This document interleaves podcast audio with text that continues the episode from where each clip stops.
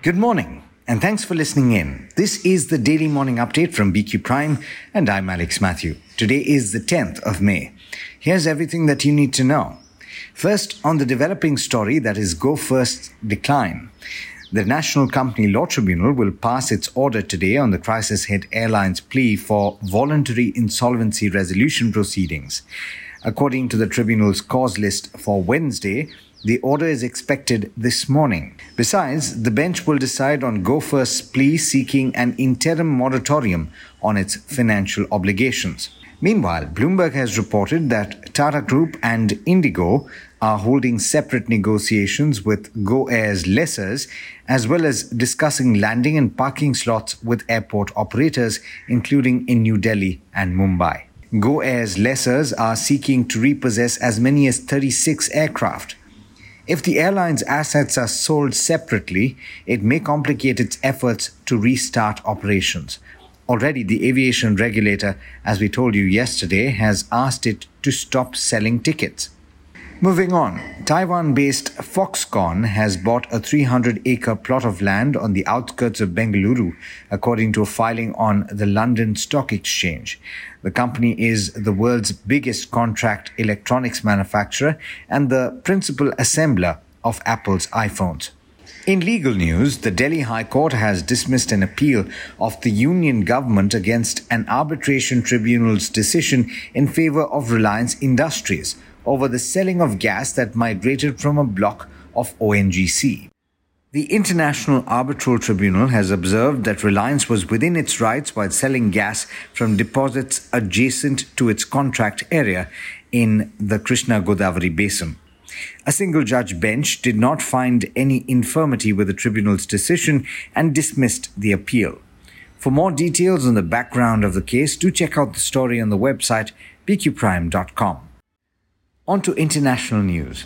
Protesters have clashed with authorities in cities across Pakistan after former President Imran Khan was arrested as part of a corruption probe. Violence broke out after Khan was detained in the capital Islamabad and taken to the National Accountability Bureau's headquarters. Protesters set fire to at least three buildings, and police said that dozens of Khan's supporters were arrested. Khan's party has reported that at least four people were killed and twenty injured in separate clashes.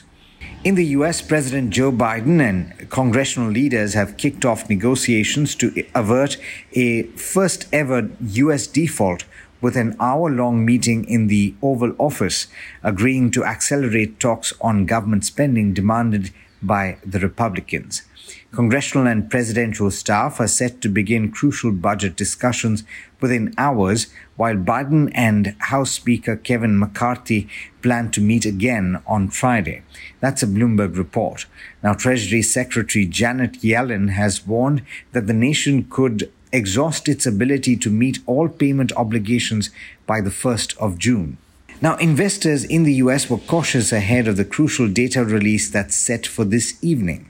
Inflation data for the month of April is being watched closely at a time when the U S Fed is expected to pause its rate hike cycle.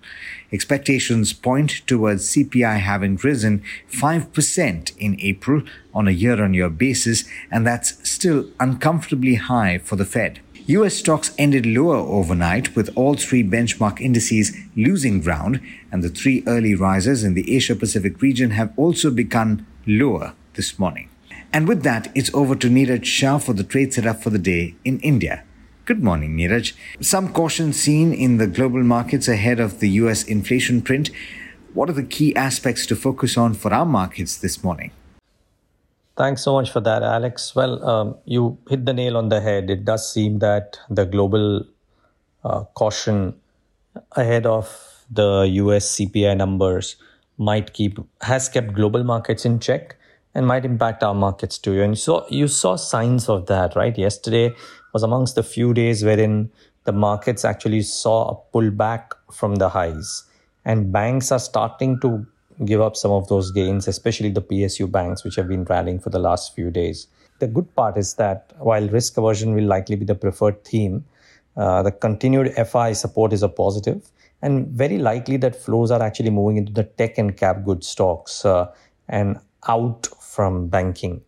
Uh, so that seems to be the order of the day. Risk aversion, quiet as she goes, maybe a bit of a downward bias. Important day for results.